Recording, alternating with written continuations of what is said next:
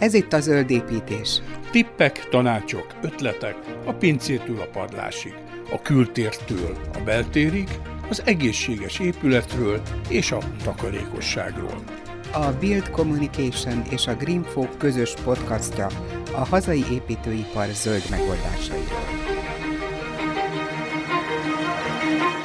Mákmag tisztítással és kereskedelemmel foglalkozik az a nagykátai cég, mely kétezer-huszonegyben és huszonkettőben is bővítette telephelyét, és mindkét alkalommal a Frisomat acélcsarnok technológiáját választotta. Miért emellett döntöttek? Mennyire jött be ez a módszer? Milyen tapasztalataik vannak a hagyományos téglás módszer árának feléből pár hét alatt elkészült üzemcsarnokkal? Többek között erről is mesél Lengyel László, a Poppyseed Kft. Cégvezetője. Én Sarkadi Péter vagyok, tartsanak velünk Nagykátára. Egész pontosan hova? Nagykáta? Melyik részén vagyunk? Nagykáta külterületén van, Nagykáta és Jászberény között, egy régi té es Major területén. Ez kilencvennyolc óta vagyunk mi ott, azóta folyamatosan fejleszgetem a telephelyet. Mindig újabb és újabb épület, van, amit mi építettünk, mi gyártottunk, de huszonegyben olyan hirtelen kellett dönteni, hogy kell egy nagyobb épület, mert az azt megelőző évekhez képest háromszor akkora termést takarítottak be. És ugye ezt már lehetett előre látni, és valóban el kellett rakni a rengeteg árut. Abban az évben kétezer-ötszáz tonna termett hirtelen. Termeltettem, a, tehát saját szerződéses partnereim vannak, termelők, van három integrátorom, aki integrál területet, ezektől én felvásárolom a kombánytiszta anyagot, azt behozzuk, letisztítjuk készre, tehát étkezési minőségre. Ezek mind big bagbe kerülnek, egy-egy egész egy tonnás zsákokba, és onnan megy később majd a további feldolgozásra, meg van, amit így is értékesítek, tehát ilyen nagy kiszerelésbe. És akkor ez ennyire kiszámítottak, hogy az egyik évben mondjuk jóval kevesebb a termés, a másikban rekordtermés van. húsz-huszonegyben két-két és fél ezer tonna termés volt azokon a területeken, amit én szerződök. Például tavaly huszonkettőben ezzel szemben viszont négyszázhatvan tonna volt az össztermés az asszály miatt. De amikor nagy volt, akkor viszont ugye nagyon sürgős volt, akkor hogy most gyorsan egy igen. raktárcsarnok. Igen. Ugye ezt én már novemberben láttam a vetésterületekből, hogy mi maradt meg, és én akkor, nem is novemberben, októberben, és én akkor kezdtem el a Frisomattal a szerződéskötést. Tehát akkor ez volt az egyes számú az szempont, hogy gyors huszon legyen. Így van, így van, így van. Így van. És ez a gyorsaság, ez mit jelent? Hát ez úgy, hogy megtervezte az ő tervező cégük, az ADAXIS Kft. Mondom, ez valamikor októberben kezdtük el, novemberben már be volt az építési hatósághoz az engedélykérelem. Mi január-februárban a beton alapmunkákat megcsináltuk, mire jött a Frisomatnak az építőcsapata, addigra kész volt nekünk az ipari padló is, tehát ők már a kész ipari, ipari padlón tudtak dolgozni, és ők egy kb. hat-hét hét alatt felépítették a csarnokot. Tehát amikor nekem kellett, addigra kész lett. Tehát durván egy-két hónap. Körülbelül annyi volt, igen. És akkor ők meg is tervezik, tehát ti oda mentetek, és azt mondtátok, hogy kérem, van egy ekkora területünk, nem tudom hány négyzetméter, nekünk ide kell egy csarnok, igen. Ott valahogy beszüszákolni, nem tudom, hogy mondjuk... Volt, van egy, hektár, egy hektáros területen van a telephely. Ott volt még ennek előzménye, hogy hét év alatt az önkormányzat nem tudta megcsinálni a település rendezési tervnek a módosítását, úgyhogy engedélyek nélkül kezdtük el az építkezést. Szemet huny felette mindenki, hogy csak akkor menjen, és mire kész lett az épület, addigra lett meg az engedélyünk is. De amúgy ez úgy történt, én felhívtam őket, mondtam, mit akarok, eljött az üzletkötőjük, megnézte a térképmásolaton, ahova én gondoltam, oda befért, és a, az ő saját tervezőcégük tervezte meg, őt tudják a, a szerkezetnek minden méretét, hogy miből mekkorát lehet építeni. Frisomat az, hogy jött képbe? Hogy megnézted a netten? Interneten keresgéltem, hogy keresek egy olyan céget, aki gyors. Aki egyáltalán acélból vagy könnyű szerkezetből gyorsan le tud gyártani egy épületet, és fel is tudja építeni. Jó, tehát akkor megvoltak a tervek, ti megcsináltátok a, a betonozást, alapozást, és akkor ők jöttek, és... És felépítették. Két hónap durván. Durván két hónap, igen. Ez azt jelenti, hogy innentől kezdve már teljesen kulcsra kész volt? Ahogy vagy, vagyis lett... várjunk, mert az egyik csarnokotok, ugye, az a raktár. A huszonegyben épült csarnok az raktár, az csak raktározásra használjuk. Ahogy készen lett, két héten belül mi már hordtuk befelé a készárút. Tehát pont úgy lettek vele készen, hogy a betakarítás előtt két-három héttel végeztek. Jó, és akkor azt mi egyből rá egy évre, tavaly huszonkettőben meg... Tavaly már, tehát én évek óta gondolkoztam a régi üzemcsarnoknak az átépítésén. Az egy ilyen nagyon korszerűtlen birka hodálynak épült valamikor té es időben. Tehát ez még rendes tégla, vagy mi? Az, rend, az eleje az három és fél méter, a hátsó része az épületnek az ilyen egy méter ötven centi magas volt, ilyen nagyon hosszú lejtős teteje volt a végének, tehát nagyon rossz lehetett kihasználni. Sötét volt, nem fértünk ebben, nem bírtunk felfelé terjeszkedni a technológiával semmivel, és huszonegyben, ahogy elkezdődött az alapanyagoknak az ára felmenni, én akkor kerestem meg őket újra, hogy kell egy csarnok, minél előbb, minél gyorsabban. Ott mondjuk kb. tíz-tizenöt százalékkal többe került, de ott is ugyanez volt. Mi novemberben elbontottuk, február közepére az összes betonmunkát mi megcsináltuk, szerencsénk volt az időjárásra, nem esett az eső, nem volt fagy, és ö, mire ők jöttek, addigra megint készen voltunk az ipari padlóval is, nekem a technológia miatt az aknákkal, a betonfallal, mindennel, és ők egyszerűen csak felépítették rá. És nekem az volt a kritérium, hogy május végére be kell fejezni, júniusban nekünk a technológiát kell beépíteni, mert július első hetében mi elkezdtük a friss termésnek a feldolgozását. Tehát itt akkor szállítás, meg nem tudom, zacskózás, hiszen nem, én a boltban mondjuk húsz dekás kiszerelés, vagy nem? Én szállítok olyan cégeknek, akik kicsomagolják kétszáz-kétszázötven grammosba, de mi gyártunk emellett a sima szemes mák mellett hőkezelt darált mákot is, azt szállítjuk töltelékkeverőnek, végfelhasználóknak, gasztronagykereknek, tehát a végfelhasználó az a pékség, cukrászda. Nekem azért is rövid mindig az idő. Tehát nekem a betakarítástól betakarításig van időm bármilyen beruházásra, de mi a betakarítás után, főleg ezzel az új technológiával, mert mi havonta ötszáz tonna árut tudunk feldolgozni, tehát kitisztítani. Ha, tehát akkor ez egy üzemcsarnok, igen? Aminhez hát nyilván nem tudom én, azért csak a villamosságot, meg egy csomó mindent be kellett vinni. Tehát az, hogy jön a Frisomat, és megcsinálja a falakat, előre gyártott acélelemekből, pillanatok alatt pitty-putty összeszereli, oké, okay. De utána még azért van, van egy csomó egyéb más meló. Hát, ahogy készen lettek a, magával a, az épülettel, az, a csarnok épülettel, mert addigra azonnal jöttek a villanyszerelők, a villanyszerelők kész terveket kaptak tőlem, hogy, tehát mi mindent megbeszéltünk előre, hogy melyik gép hol lesz, milyen energiaigénye van, és ők mindent hoztak oda, ők körülbelül egy olyan hét-nyolc nap alatt végeztek minden villanyszerelési munkával. Tehát akkor maga a Frisomat, ő csak a csarnok épület, a falakat, a tetőt csinálja igen, meg, igen. És, és ennyi. Tehát én így kértem tőlük. És egy ilyen mákhadműveletbehez kellenek valami fajta speciális feltételek? Nem tudom én, állandó hőmérséklet, páratartalom... Szerencsére nem. A páratartalom az jó, hogyha nem magasabb ötven százaléknál, meg legalább éjszaka vissza tud hűlni a raktárhelyiség.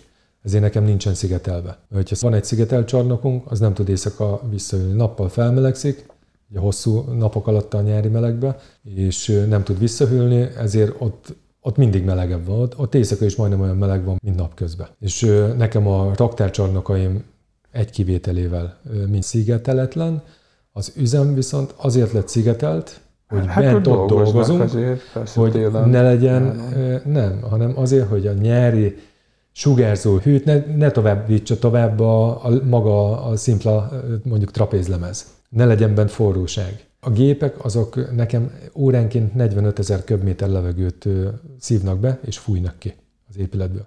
Se hűteni, se fűteni nem tudjuk az üzemet. De akkor viszont ez egy ilyen tök vékony falu épület, vagy mennyi? Én ide hat centis az oldalfal és nyolc centi a tetőpanel. Ez, ez fémlapok Fé, és köztük valami... Szendvicspanel. Beton, vagy valami, mivel van ez? Nem, szendvicspanel. A Frisomatnak a szendvicspanele. Hmm. Tehát lemez, lemez, és közte púr vagy pírhabasz, most nem tudom fejből, hogy mi van benne. Hát gondolom, hogy tisztességesen fogyasztanak a gépek, mármint villamos energiát. Napelem? Van már tavaly óta, augusztus tizenhatodika óta üzemel. Tele van a tető? ötven kilowatt, mert annyit lehetett, nem lehetett többet. Ja, jogszabályok. Úgyhogy annyi van. És ez úgy mennyire elég az önellátás? Túltermelünk még. Ha az üzemnek minden gépe, minden világítása, minden elektromos fűtése működik, akkor egy ilyen tavaszi délelőttön tudunk annyit termelni, amennyit éppen felhasználunk. A nyári napokon viszont jócskán túltermelünk. de akkor azt még vissza tudják a rendszerbe táplálni? Én, Ez még a régi én, szabályozás szerint? Én május, még megy. Tavaly május huszadikán kellett új szerződést kötnem az e onnal. Én akkor a tőzsdei áron vásárolt szerződést választottam, ami volt akkor száz, utána valamikor november vége, decemberben már kétszázhúsz forint is volt, de akkor már engem már nem érdekelt, mert visszatápláltam. Tehát én elég sok pénzt kaptam vissza az e ontól a plusz visszatáplált energiáért. Hát jó, hát most pillanatnyilag elég érdekes és fejetlen az egész forint. Rendszer. hatvanöt forint most egy kilowatt. Hát meg, hogy nincsenek engedélyek. Meg nem lehet engedélyeztetni. Szóval végül is mondjuk egy ilyen napenergiás beruházás az abszolút pár év alatt gondolom megtérül ennek. Hát így, hogy vagy most nem? Már viszonylag olcsó az energia, tehát mondom azt, hogy csak hatvanöt forint, így körülbelül hat-nyolc év lesz, mire megtérül. Hogyha menni fognak fel az árak. Ha, ha felmegy mondjuk megint száz ötven forintra, akkor nagyjából feleződik a megtérülési idő. Arról beszéltünk, hogy nálatok a, az egyes számú szempont az a gyorsaság volt, igen. De hát azért nyilván az ár is lehet azt mondani, hogy egy hagyományoshoz mondjuk a fele. Biztos, hogy sokkal olcsóbb, lényegesen olcsóbb egy hagyományos anyagokhoz képest, de ahogy mondtad te is, nekem a legfontosabb szempont az volt, hogy ennek készen kell lenni időre. Az időpénz. Az így van. Mi ezzel a technológiai fejlesztéssel, hogy most már tudunk ömlesztett árut fogadni, tehát van gyűjtőgaratunk, amiben a kamion leürít egyszerre huszonnégy tonnát, beletrakva egy nagyobb előtisztítógép, meg még egy ugyanolyan utótisztító, mint amivel eddig dolgoztunk. Ezzel nekem több mint egy műszakot váltottunk ki. Tehát most egy nyolc órás műszakban többet meg tudunk csinálni, mint eddig két tíz órás műszakban. Tehát nekem ez jelentős költségmegtakarítás. És ez a két csarnok, ez elég? Ez most már elég, most már így ezzel a két épülettel háromezer-ötszáz négyzetméterre bővültünk ki fedett épülettel. Abból az egyikben csak tisztítási hulladékot, a szemetet tároljuk, azt is ideiglenesen. Egyelőre több nem kell. Én nem szeretnék túl nagyra nőni, mert akkor sokkal-sokkal több feladat van vele. Azért el lehet képzelni, hogy kétezer-ötszáz tonna áru körülbelül két-két és fél hónap alatt érkezik be az üzem területére. Hogy az mekkora logisztikai feladat. Azt elrakni, leszedni, lepakolni, és folyamatosan közben megy a feldolgozás. És egyébként hát ugye az egyik csarnok az most már lassan két éves, igen. Másik durván egy. Igen. Milyenek az üzemeltetési tapasztalatok? Volt a egyetlen probléma? Nem kell semmit csinálni. Kész. Tehát nulla. És ezt majdan, mit tudom én, nem is kell karba tartani, vagy néha de festeni? Egy hely, vagy, a, vagy... az első csarnokban van valahol egy beázás, de most már jönnek a jó idők, felmegyünk egy villáskulcsra, és egy vagy két csavart kell meghúzni, ami meglazulhatott. Vagy éppen a csavar alatt a tömítés. Elszakadt, kicseréljük, semmi egyéb. Remélhetőleg a szél sosem borítja föl, és akkor sokáig bírja. Én nekem itt például a régi, mi az birkahodályból, nekünk most már csak egy nagyon-nagyon pici rész van meg. Nem is csak egy hatvan-hetven négyzetméter, ott van nekünk bent a szociális helység, az öltözők, az iroda, meg egy kis étkező. Oda én hőszivattyút akartam berakni, a fiam az épületgépészettel foglalkozik, de azt mondta, hogy olyan kicsi, hogy inkább rakjunk fel két hűtő-fűtő klímát, és azzal egész évben el leszünk, és nem kell egy drága egy-két milliós hőszivattyút beépítenie. Mm. Úgyhogy mi a gázos hűtést kiváltottuk elektromosra, mert annyira sok megülő energiát állítunk elő. Ezek szerint, hogyha azért hat év alatt, mondjuk hat-nyolc év alatt, vagy akár még hamarabb megtérül, az ma már egy nagyon jó. Azon múlik, hogy mennyit dolgozunk. Ha sokat, sok energiát használnánk el, vagy használunk el, akkor rövidül a megtérülési idő is, mert nem kell a hálózatból vételeznem az energiát, hanem a saját magunk, amit előállítunk, és az is csökkenti a megtérülési időt. Ugye nekünk a házunkon kétezer-tíz óta van naperőmű, ott nekünk hőszivattyú is van, és még abban az időben nagyjából duplája volt a mostani bekerülési ára, de a házunkon hat és fél év alatt térült meg. Mármint a saját családi, a saját családi házunk. És igen. Hány négyzetméter van? Az, az ott garázsa együtt kétszáznegyven. Tehát el, elég aha, nagy. Aha, és akkor ezt fullra ellát. És teljesen. Viszlát villanyszámla. Hát a hőszivattyúval fizetünk, ilyen, ilyen száznegyven-százhatvan ezer forintot szoktunk fizetni egész évben. Hűtés, fűtés, melegvíz. Az korrekt. Az semmi. Ez egy ipari park egyébként? Nem sajnos. Hogy ez egy saját ez, ezt még most is major besorolásként tartja nyilván a földhivatal. Tehát soha nem kapunk semmilyen támog- állami támogatáshoz, nem jutunk hozzá, unióshoz nem jutunk hozzá, Pest megyébe vagyunk. Tőlem hat-nyolc kilométerre Jász Nagykunszolnok megye kezdődik. Ha oda költöztünk volna kilencvennyolcba, akkor ingyen lehetett volna mindent megvalósítani. Tehát minden önerős, egyetlen egyszer sikerült egy tisztítógépre pályázni, és azt megnyertük, de azt amúgy is megvettem volna pályázat nélkül is. Ott a környéken, vagy mellettetek vannak még más ilyen ipari létesítmények, vagy ez ilyen unikális? Elindultak két évvel ezelőtt egy fehérjegyártóüzemmel, ahol ehető rovarokat tenyésztettek volna. Hát ez most nagy... Ez most megállt, de ez, ez több mint egy évvel ezelőtt azt úgy megállították félkészen a beruházást. Van mögöttünk egy műanyagüzem, akik gyakorlatilag csak műanyagot darálnak és granulálnak, meg van egy rendezvényház, ők nagyon jól működnek, szinte minden hétvégén van nekik rendezvényük, és ennyi.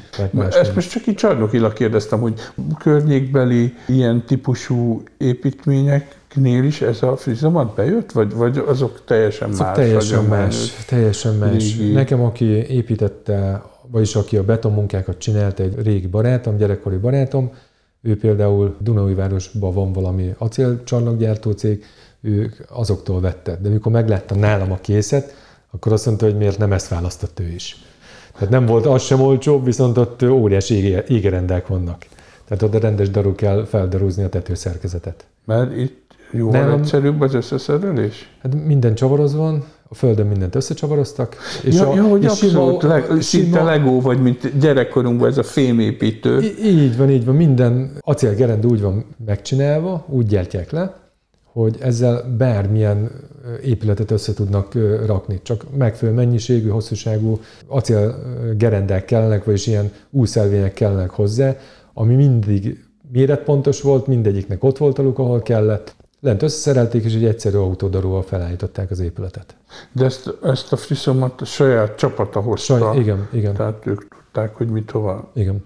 Aha. Mi annyit segítettünk nekik, hogy targoncából raktuk közelükbe a, a nagyobb vasdarabokat, hogy ne kézzel kelljen címbelni. És akkor nyilván ugye előre mondtátok, hogy már olyat tervezzenek, vagy olyat építsenek, ami el fogja bírni ezt a napelem mennyiséget. Azt súlyba. Nem, mert akkor még nem tudtam, hogy kelleni fog. Ja, ez utólag? Ez utólag, ez ö, már majdnem készen volt a csarnok, amikor ö, május huszadikán mondom, ö, az e on-tól jött egy szerződés, hogy akkor a régi az ö, megsemmisítve, és ehelyett egy új. Az, az előtti szerződés az, ha jól emlékszek, tizenkilenc forint volt egy kilowatt, ez meg hirtelen egyik pillanatra másikra száz forint lett. És akkor döntöttem el, hogy ö, most azonnal kell naperőműt felrakni. És ezt egyébként gyorsan meg lehetett csinálni? Hát május huszadikán szóltam a villanyszerelő barátomnak, aki ezzel foglalkozik, és augusztus tizenhatodikán már visszatápláltunk. Az korrekt. Már csak azért, mert én mindenhol azt hallom, hogy az a probléma, hogy kevés a szakember, sok helyen nem jön időbe maga a napelem, felrakni macerás, de ezek szerint akkor... Nem tudom, nekem szóltak, hogy, hogy májusban én szóltam neki, június elején már nálam volt az émászhoz beadandó anyag aláírásra, ő elküldte, én felhívtam az émásznál azt a hölgyet, aki ezzel, ő foglalkozik azon a területen ezzel, egy nagyon kedves, nagyon segítőkész hölgy. Elmondtam neki mindent, hogy mit szeretnék, ő mondta, hogy ezt meg ezt küldjem még neki el pótlólag. Két hét múlva a kezünkben volt az engedély, és ők, ha jól emlékszek, akkor két nap alatt felpakolták az ötven kilowatt naperőművet. Készszerelve, csak utána még megint eltelt majdnem egy hónap, mire a hálózatra vissza tudtunk táplálni. Tehát addig kikapcsolva voltak az inverterek. De hát működik. Tehát működik. Ezek szerint akkor egyértelműen ezt a technológiát, mármint hogy a Frisomat technológiát, meg hát nyilván a napelemet is ajánlod. Lehet használni rá, fel lehet építeni rá. Hogyha csarnokban gondolkoznak. Tehát fel lehet építeni tetőre, ezekre, erre az mm-hmm. épületre. Ez a technológia, mák tisztítás, ez mennyire környezetbarát? Vagy hogy, hogy lehet ezt környezetbarát módon csinálni? Ezt úgy lehet környezetbarát módon csinálni, hogy a, amit betakarítanak a szántóföldön, az körülbelül olyan tizenöt és huszonöt százalék közötti szemetet, növényi hulladékot tartalmaz. Ebben minden van, gyomnövénytől, a mák, szár, tok, levéltől kezdve minden. A feldolgozás során ezt mindet kivesszük a beérkezett kombánytiszta anyagból, ezt ideiglenesen raktározzuk. A raktárból vagy a Mátrai erőműbe megy cé o kettő csökkentés miatt, tehát nekik cé o kettőt csökkentik ezzel, vagy pedig egy nagyjából azonos része, vagy azonos mennyisége az Békés megyei komposztáló telepre, kettőre jut el. Újra van hasznosítva. Amit mi használunk Big Bag-et, azt mi egyszer megtöltjük készárúval. A Big Bag az a nagy műanyag. Az a nagy zsák. Egy vagy két köbméteres, mi általában olyan két köbméteres zsákot használunk. Igen. Azokban mi, amit beletöltünk tiszta anyagot, ha nem úgy viszi el tőlem egy vevő vagy egy szállító Big Bagbe, ami ott marad nálunk, azt mi kiürítjük, vagy huszonöt kilós zsákba kell kiszerelnünk, vagy pedig hőkezeljük és daráljuk a benne lévő mákot. Ezeket mi később két-három-négy éven keresztül is újra használjuk. A termelőknek van elszállítva, és ők ebbe rakják bele a kombánytiszta készterméküket. Nagyon sokszor újra használjuk. Tehát most például legutoljára egy zúzötkő forgalmazó, meg díszkő forgalmazó cégnek adtam oda ajándékba, mert ő még azt még tudta használni. Tehát belerakja, felrakja autóra, kiszállítja vagy a magántulajdonoshoz, vagy egy ipari beruházónak, és ők utána, hogy már mit kezdenek vele, azt már nem tudom. Egyébként ez a mák, mint fogyasztó érdekel. Szóval bejön oda hozzátok ömlesztve, akkor kiszeditek a tizenöt százalékát? Hát tizenöt-huszonöt százalék, tehát ami benne van. De azt, azt hogy mechanikailag? Kifúj? Tisztítógépek. Szűrni? Vagy, van vagy van egy olyan előtisztítógépünk, ami két helyen szívja lefelé róla a levegővel az anyagot, és ez rostákon megy, az egyik az két szinten megy keresztül, és különböző perforációjú rosták vannak berakva. A másik két utótisztítógép az pedig két helyen szívja, plusz egy helyen lebegteti és fújja át a tisztítandó anyagon a levegőt. Uba. És ott is teli van rostával, az pedig Z alakban vannak benne a rosták. Akkor van egy ilyen folyamatos minőségellenőrzés, vagy mintavétel, hogy na, nézzük. Hát azt mi folyamatosan nézzük, folyamatosan ellenőrizzük a készárút, azt lehet látni a gépnek a készárú oldalán, hogy mi jön ki belőle. Tehát azt látjuk, hogy jó vagy nem jó, és ezek mind precíziós gépek, mert nullától százig osztás van, és egy-két osztásnyi állítást is észre lehet már venni a, vagy a szemét oldalon, vagy a tiszta oldalon. Amúgy a magyar mák az egy nagyon jó minőségű mák. Éveken keresztül nagyon elrontották a magyar máknak a renoméját is. Mit értesz az alatt, hogy nagyon elrontották? Fú, nem is tudom már mióta. Nagyon régóta. Még a kilencvenes évek elején kezdték el Magyarországon az ipari mákot termeltetni. Tiszavásáriban az Alkaloid, akkor még Alkaloid a vegyészeti gyár.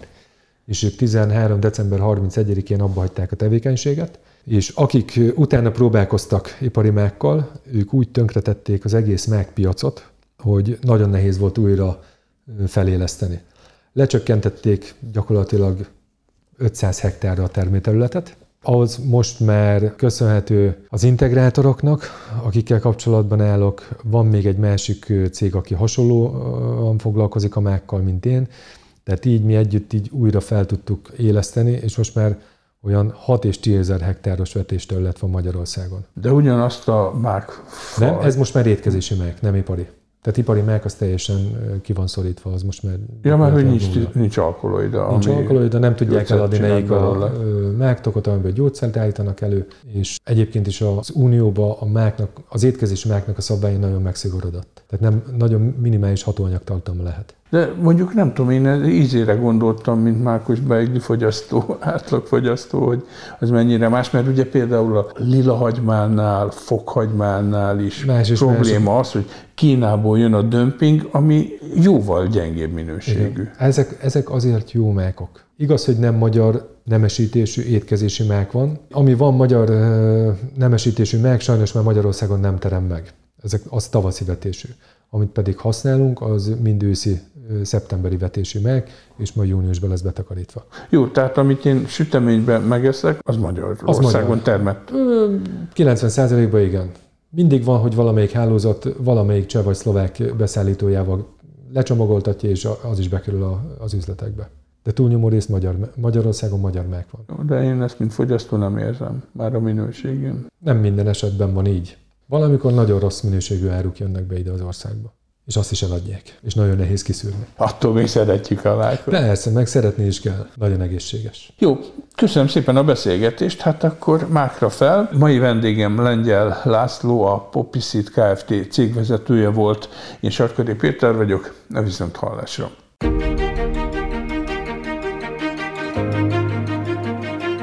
Ez volt a Zöldépítés, a Build Communication és a GreenFog közös podcastja.